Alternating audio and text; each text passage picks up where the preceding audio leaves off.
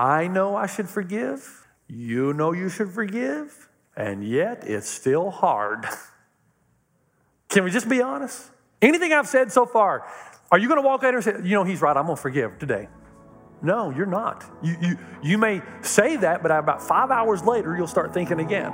Today. Today. Today. Today with Jeff Vines, pastor, apologist, and Bible teacher.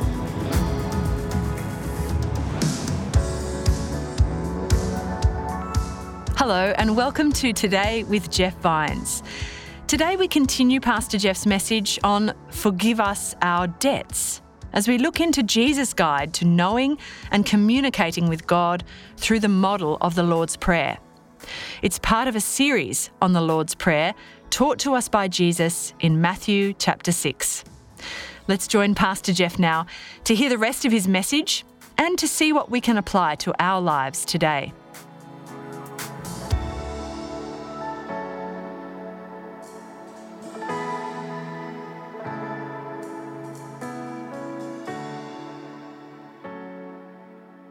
When I was working in Savannah, uh, Dave Algar, one of the pastors, asked me to go down and meet some of the homeless people who live under the bridge in Savannah. Up until that time, I thought homeless people were just lazy bums. I'm just being honest. Get a job, man. And then I go down and meet the homeless people.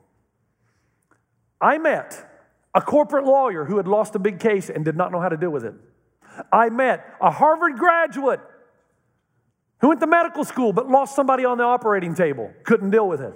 I met a husband who had lost a wife and a child in a car accident. I met a young man who was sexually abused by his father. I met a basketball player who knew that he would not be able to go to school, university, unless he got a scholarship. He worked really hard, but he just wasn't good enough. He didn't know how to deal with it. And as I talked to these people, I realized that could be me. Any one of those could have been any of us.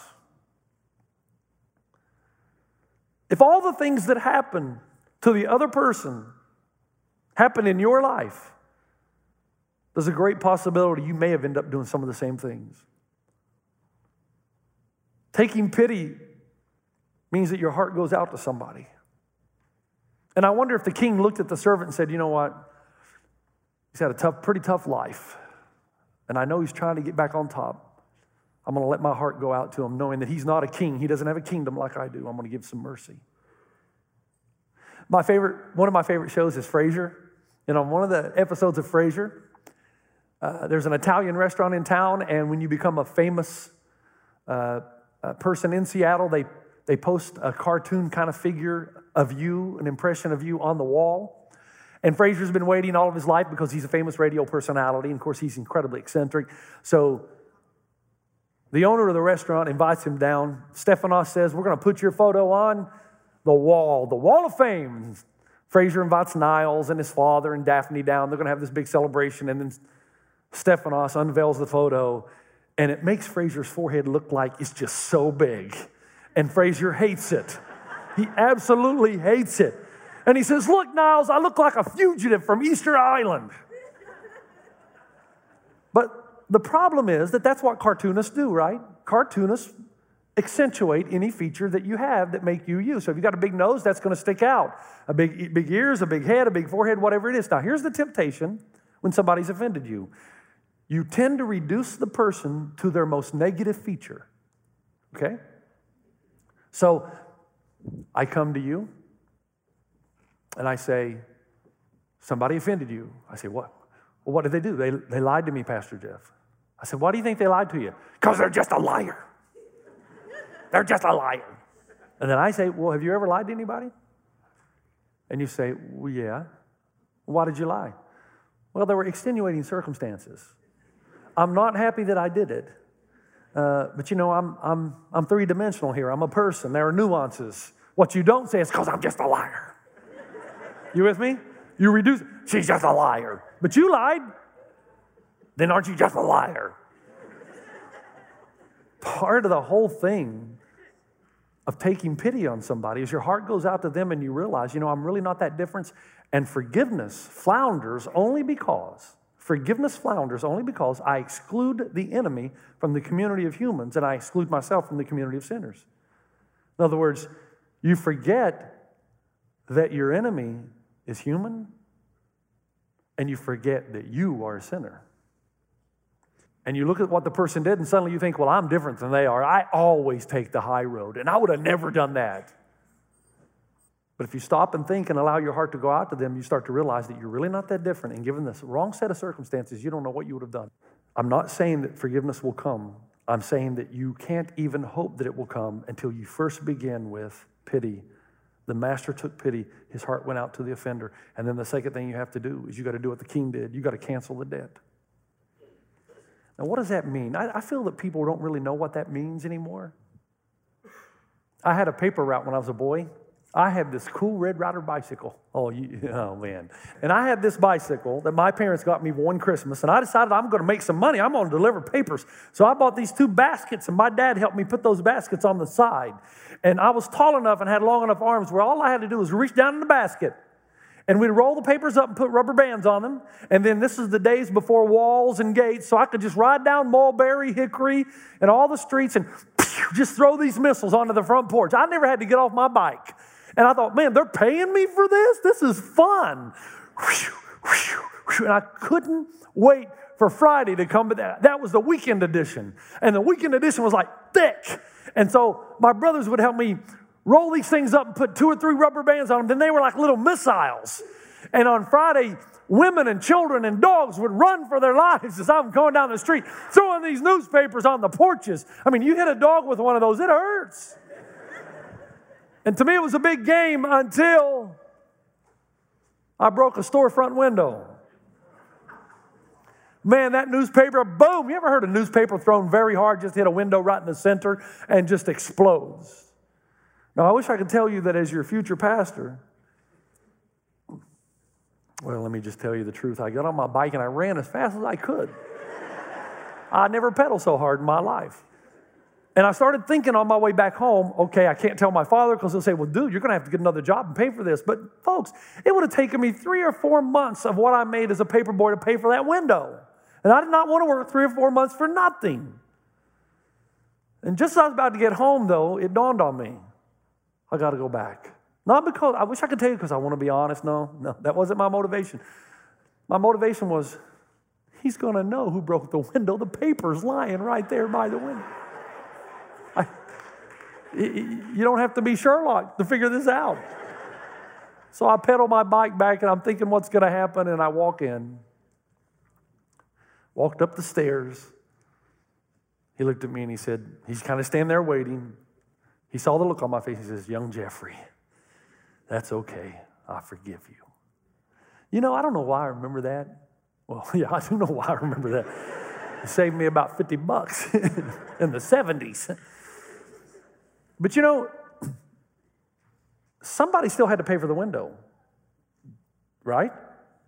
Okay, if I don't pay for the window, he has to pay for the window. So it's not like the debt just goes into thin air. I pay for the window, or he pays for the window, or he goes without the window, which you can't do in Tennessee summers and winters. So either way, somebody's got to pay. He's going to pay to replace it, or pay to live without it, which would be painful, or I'm going to pay to restore it. The Bible tells you what Jesus did for you was forgive the debt completely, past, present, and future sin on the cross. Past, present, and future on the cross. And he absorbed the debt by taking all your sins to the cross and dying for you. Now, what the Bible shows you is that as long as what somebody did to you is more precious than what Jesus has already done for you, you won't forgive. Did you hear me? When what Jesus did for you was more precious and valuable than what somebody else has done to you, you won't forgive. And so we're told that we're supposed to assume the loss. What does that mean? Oh, let's go back to my pastor person that I told you about. It's painful. It's painful. They just had the 20 year reunion. I, am the founder and planter. I know it's God's church, but the, your first church is, a, is something special to you. No invitation, no welcome, nothing. Part of it is probably because I know what it feels like not to be honored when you put so much time into a place. It hurts, but I have one of two choices. I can either make him pay, slice up the reputation, and I love it when we get real self righteous and we warn others about them. You know, I don't have anything against this person, but I just need to warn you. Please. When you have little daytime visions and you, you get a little excited, you say, Man, I hope they fail and suffer like they made me suffer. And if something bad happens to them, you say, Justice! Oh, really? Justice is what you want. Really? Is that what you want? What about all the things you've done to other people? You want God to give you justice for how you've offended everybody else? No, I don't, but I want justice for them. Grace to me, but not to them. So, you can either slice them up, let your feelings continue to poison you. Let me tell you how good the devil is here, by the way. Just when you're having a good day, he helps you remember what somebody did to you. He's not going to let you be happy for very long. Or you can do what the Bible says by an act of the will, you can refuse to slice them up. By an act of the will, you can refuse to berate them. By an act of the will, you can refuse to root against them. What does that do? The Bible teaches that that will cut off the oxygen supply to self righteousness self aggrandizement, self pitying. And bit by bit, if you practice refusing by the act of the will to entertain those thoughts, over time, the Bible says your anger will actually subside and you will feel forgiveness. See, if you wait till you feel like forgiving, you're not going to do it. Never going to happen. Mm-mm-mm-mm. Feelings get in line after you've employed the act of the will enough times. Stay with me quickly. Oswald Chambers says this Moods never go by praying, moods go by kicking. We have to take ourselves by the scruff of the neck, shake ourselves. The curse with most of us is that we won't. Unless we train our emotions, they will lead us around by the nose and we will be captives to every passing impulse or reaction. But once faith is trained to control the emotions and knows how to lean resolutely against weakness of character, another entryway of doubt is sealed shut forever. Much of our distress as Christians comes not because of sin, but because we are ignorant of the laws of our own nature. Jesus says in Mark 11, and when you stand praying, if you hold anything against anyone, forgive them so that your Father in heaven may forgive you your sins. That tells me that forgiveness is an act of the will, or Jesus wouldn't have said to do it. You can actually choose, I am going to forgive this person. Let's finish. Number one, if you hope to forgive, it starts by identifying and giving your heart to them, taking pity. It will continue toward the healing when you cancel the debt because God has canceled your debt. When you, when you decide that you want to get out of this prison and you use your will to make a conscious decision, I will not entertain these thoughts that come across my desk. I will refuse to berate them. I will refuse to pull against them. I will wish them well. Now, the third thing the king did, and finally, he let him go. And this is important, and I wish I wouldn't have, I wish I had much more time, but I don't. But please stay with me. Letting him go included two things. One, letting him go, departure. Now, do you think the king would have rehired the servant back to do what he was doing before? No. Uh-uh. He forgave him and wished him well, but you're not going to oversee the books anymore. You know what I'm saying? Because God's not stupid. Now, there's a great message in here for pastors. As a pastor, if I have a moral failure and I cheat on my wife, God will forgive me, but my days of pastoring are probably over. You understand? There are some sins you do, you're forgiven, you go to heaven, but you forfeited the position or the plan that God once had for you. It's just life. Sometimes when you forgive, reconciliation is not possible, nor is it smart. You let them go and you wish them well over there. So the, the husband who's beating his wife I'm not going to tell the wife, forgive your husband, go live with him. I'm going to say, get out of there, man, and take your kids. He's going to kill you. You can still forgive your husband for beating you and wish him well over there, but not in this house. Somebody who's molesting children, I can forgive them, but they're not going to teach in the Sunday school class. You with me? If you've got a mother in law who comes into your house and every time she does, she's splitting the marriage, she's causing tension, and there's hatred and there's argumentation, it may be good to love your mother in law over there. That's why the Bible says you leave and cleave your new family's mom and dad and your kids. And if mom can't come into your house without wreaking havoc, maybe it's good that you love her over there. So sometimes it means letting them go over there. Romans 12, 18 says, if it is possible, as far as it depends on you, live at peace with everyone. Sometimes it's not possible to live at peace. But it also means you let justice come with God. In Romans 12, do not take revenge, my dear friends, but leave room for God's wrath, for it is written, It is mine to avenge, I will repay. Forgiveness is not the absence of justice, it is the absence of justice from you. You let them go. You know Pastor Phil, one of our elders? Do you know that like 30 or 40 years ago, his wife was killed, shot downtown Los Angeles? His son Joshua was in the back seat of the car. He watched his mom murdered. Because his faith was so strong, he went to the prison after the murderer was sentenced, and he told the prisoner, I want you to know I forgive you for killing my mother. But notice he still had to serve out his prison term. Just because you forgive doesn't mean that there aren't repercussions. That's why the Bible says in Romans 13, For the one in authority is God's servant for your good, but if you do wrong, be afraid, for rulers do not bear the sword for no reason. They are God's servants, agents of wrath to bring punishment on the wrongdoer. Forgiveness is not a mockery of justice, it's you giving up your right to invoking it and letting the law and justice and God be God. So you're not any more a Christian when somebody murders somebody that you love. You're not a better Christian if you say, I don't want them to go to prison. You're not. You can forgive them and wish them well, but the justice of the world means you kill somebody, you go to prison. You with me? You forgive them, but you let the law of the land take its course. You say, okay, Pastor Jeff, I've heard of all of this, and I got to tell you, I still can't do it. Okay, I got to end this. Do I still have you? Can you give me five minutes grace? Here's the thing Pastor Jeff, I, I will identify with him even though I don't think I'd have ever done what they did, but I hear what you're saying. And I want to forgive the debt because God's forgiven my debt, and I want to let them go and wish them well. There's only one way you're going to be able to do this, even though you've heard this message that one way includes two things. Do you remember the story I've told you numerous times of the Reconciliation Commission in South Africa when Nelson Mandela established all these courts where these white police officers would come and sit in court and listen and inform the people they had offended of their crimes. And if they did so, they would be released, they would be let go. And this one rather large woman from Soweto comes in with about 30 of her friends into the court, and the white police officer comes on the stage.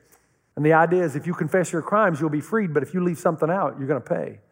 And so the police officer told her the whole story. I want to tell you, madam, how your son and your, your husband died. We found your 16 year old son out after curfew in Soweto, so we put him on a skewer and we turned him slowly until he was roasted alive. That's how your husband and your son died.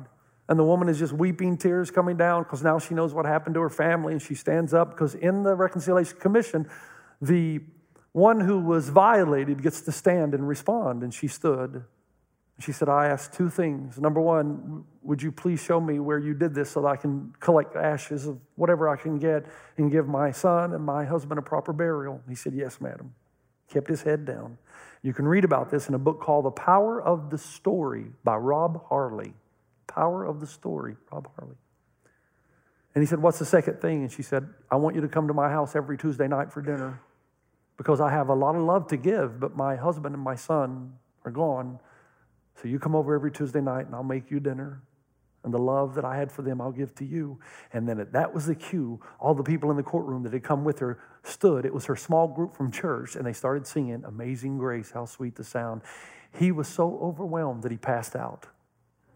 He fainted. You know why she could do that? If you try to do this on your own and you keep it all bottled up inside the person you need to forgive, you'll just get more and more poison and you will disintegrate on the inside.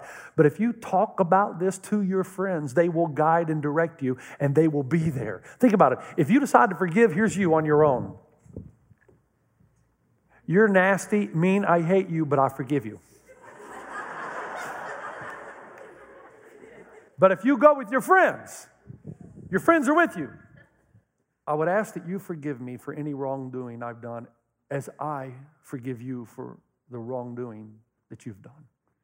And they may say, What? I haven't. No, no, that's what you do with your friends. And the only way you'll be able to do that if your friends remind you of the things. Jeff, you can do it. This is right. This is another testimony of the saving grace of Jesus Christ in your life. You can do it. Even if they don't respond well, just do it and then go on with your life and let it go but you'll never do it on your own. You need people who hold you accountable. People say, Come on, Jeff, come on, you're a pastor. Dude, you're preaching sermons like this all the time. You can't forgive this pastor, dude. What's wrong with you? If you don't have that, you'll never do it. And there's a second thing. Back to Corrie Ten Boom. Suffers in the concentration camps, Ravensbrück, Auschwitz. Her sister is raped and tortured by this one guard almost daily. Until finally her sister dies in the camp. After the war is over, what does she decide to do? Corrie Ten Boom travels all around Germany preaching the message of forgiveness. That's the only way forward for Germany. So she's been doing this for a few months. And now it gets real because the guard at Ravensbrück, who had punished and tortured and raped her sister and caused her death, is now in the audience at a church service. And after it's over, he starts coming forward to talk to her, and she catches a glimpse. You'll find this recorded in the last two pages of her book, The Hiding Place. And she says, I tried to smile when I saw him. I struggled to raise my hand. I could not. I felt nothing, not the slightest spark of warmth or charity. And so again, I breathed the silent prayer Jesus, I cannot forgive. Give me your forgiveness. As I took his hand, the most incredible thing happened from my shoulder along my arm and through my hand. A current seemed to pass from me to him. While into my heart sprang a love for this stranger that almost overwhelmed me. And so I discovered that it is not our, on our forgiveness any more than on our goodness that the world's healing hinges, but on His. When He tells us to love our enemies, He gives along with the command to love itself. Do you now know why I told you the story that I started this sermon with? Because if you truly in your heart want to forgive, He will give you the power to do so. The, the trouble is, a lot of you don't want to because it's your identity. You live and breathe because you live for the day of revenge.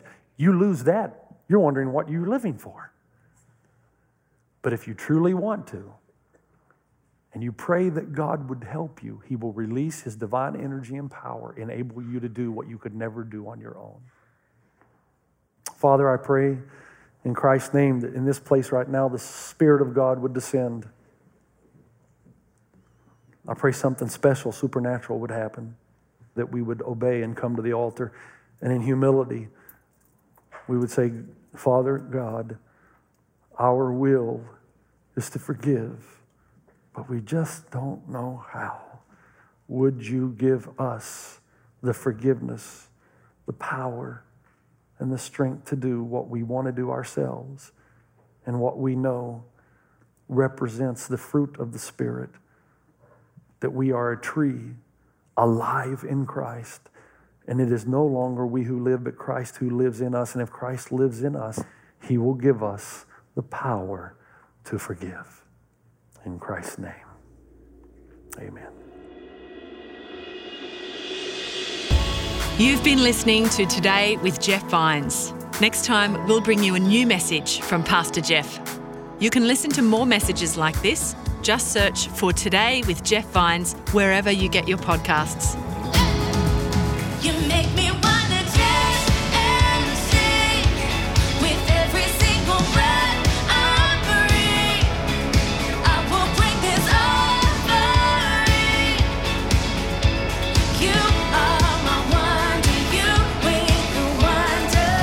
Today. Today. Today. Today with Jeff Vines.